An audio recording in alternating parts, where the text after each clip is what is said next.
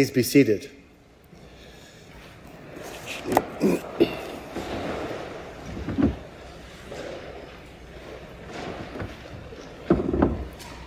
In 1996, pardon me, social activist and theologian Ched Myers published a book called Say to This Mountain Mark's Story of Discipleship, and in it we find some very helpful insights, some of which have to do with the gospel writer's use of apocalyptic references, both explicit and implied, and what they may have to do with discipleship.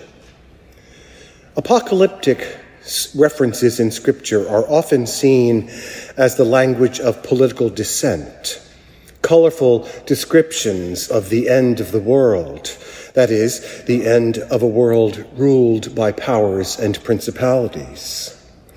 What then are we to suppose the world could look like? A world that isn't ruled by powers and principalities? A question worth exploring.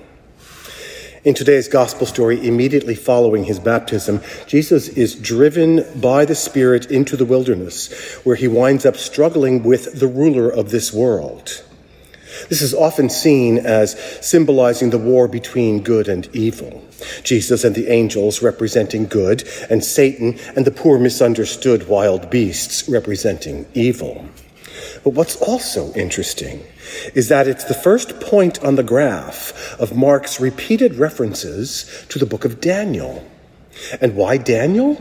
Because Daniel is a masterful Jewish apocalyptic treatise on resisting Hellenism.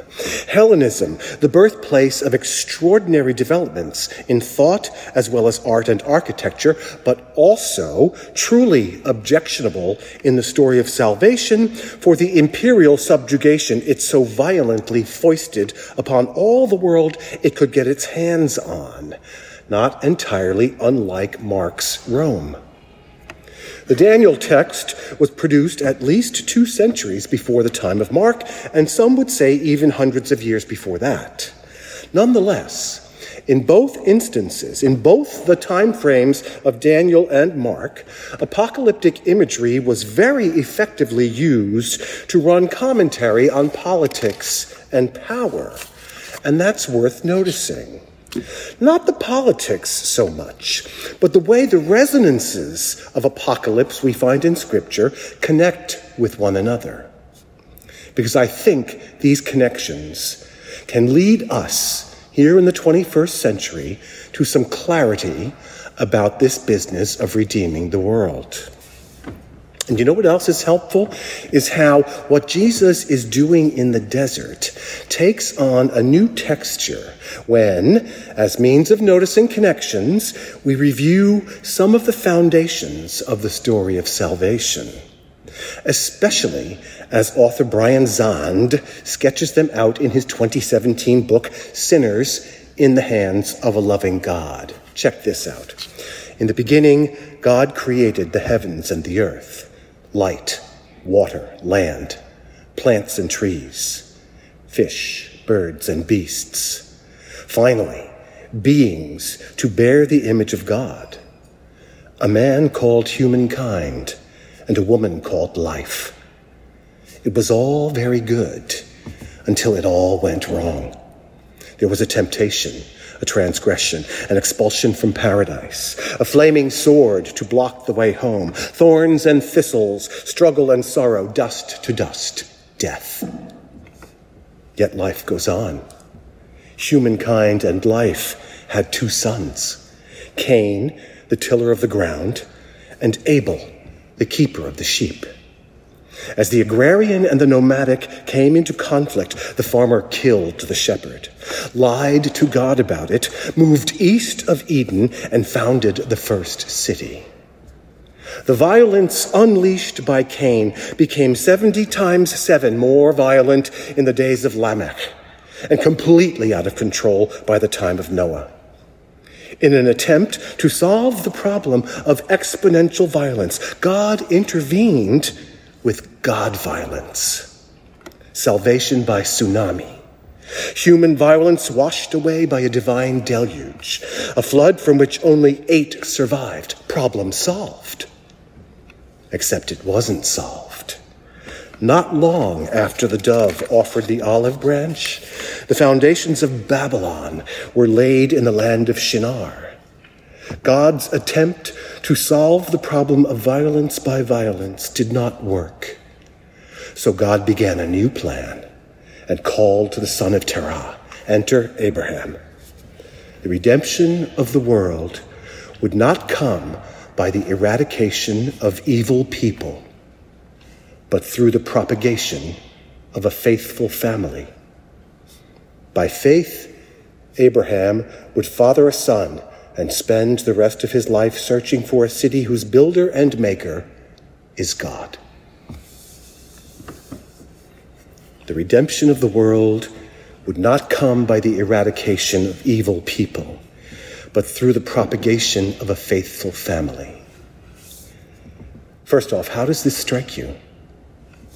Do you believe this? And if you do, what does the world look like? How do we get there? The story of Cain and Abel begins a short, dramatic, and very essential arc in which God is caught up in an intense swirl of violence that culminates in the flood. Cain's descendants had advanced and refined levels of retribution and punishment. Think Code of Hammurabi, the very first law. And that somehow drew God in until God broke out in a massive attempt to drive out violence by using violence. Unimaginably horrific reciprocal destruction as even God became subject to this disease. By the end of Noah's story, we see how responding to the problem of human violence with greater and greater violence has been tried by both humans and God and is found undeniably wanting. Now, imagine you are Jesus. Knowing how deeply ingrained this disease of violence is in the human story, knowing how insidious and relentless a part of human nature it is how would you teach redeeming the world? If the redemption of the world will not come by the eradication of evil people, but through the propagation of a faithful family. What would that mean to wilderness Jesus? He's human, and while it may be tempting for us to give him a pass and sort of shrugging, attribute everything about his goodness to the godly part of him, I feel like that would be giving short shrift to the discernment of how a human being might take part in redeeming the world.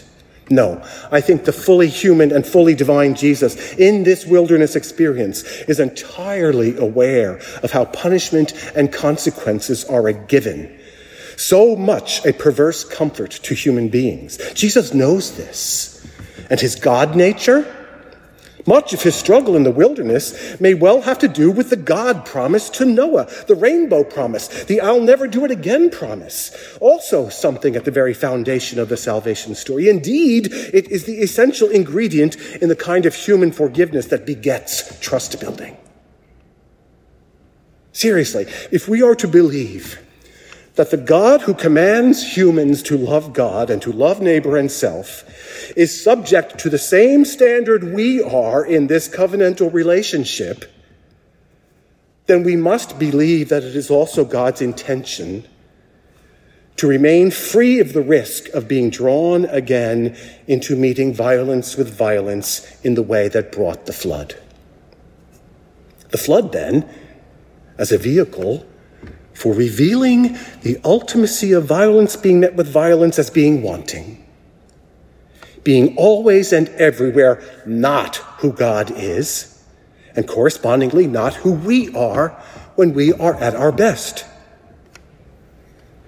The flood story had many lives, with the Sumerians and Babylonians especially, but it wasn't until the Hebrews we find God repenting making a promise never to destroy all flesh again, making a rainbow, making a covenant, the kind of covenant that paves the way for a Messiah who would suffer violence rather than ever resorting to it.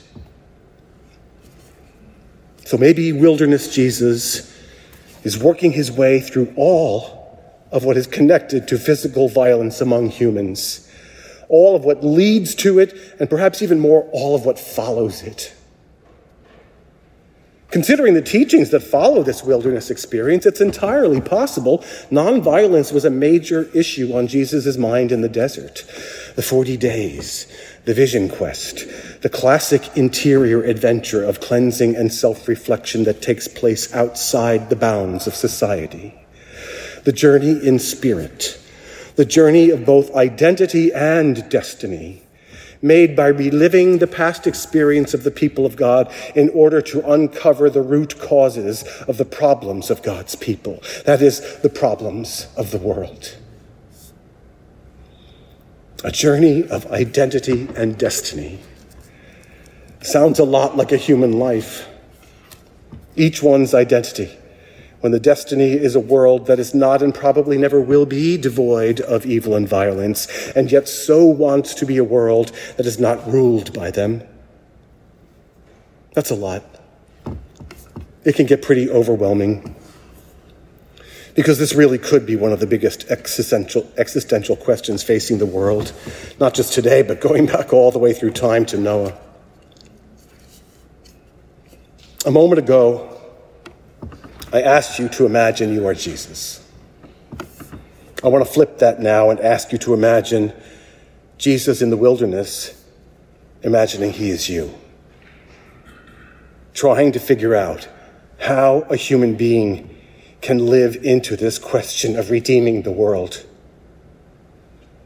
He's had this existential download at his baptism and dashes off to the desert to relive the past of all humanity, which has got to be pretty overwhelming. And he uses this downtime to recalibrate, to get into closer alignment with the God intention, the intention he was part of making after the flood, the intention never to meet violence with violence knowing all the pitfalls of thought and feeling that result when a human being chooses nonviolence, Jesus goes off to be quiet, to get still, to allow the noise and the whirlwind of energies that are simply the engine of physical existence to settle. He avails himself of a process that is itself the province, that is literally at the command of just about every human being who is and ever was. He enters into salvation, the kingdom of heaven that is within, the essential nature of the human being. In an effort to get to that quiet place in spirit, he may well have recognized a universal truth that when the spirit is troubled, it's like a glass of muddy water. And one, when one simply gets still and just breathes, that very act allows the mud to settle and things to begin to look clearer. All of what distracts us from our collective desire to reach a place of clarity, and distractions will always continue to come at us but with this practice of stillness, they soon begin to drift by without engagement. And anything like a troubled spirit comes to a place of more restfulness. And this, this place of peace, is the very place from which much good may flow, even nonviolent redemption of the world. This is the first time Jesus does this this getting away from it all. He will do it more and more as the story of salvation progresses. Maybe you will too. And throughout this season of Lent, find new freshness and unclutteredness in mind and heart. And that has a very good chance of becoming quite sustaining as the story of salvation in 2024 progresses.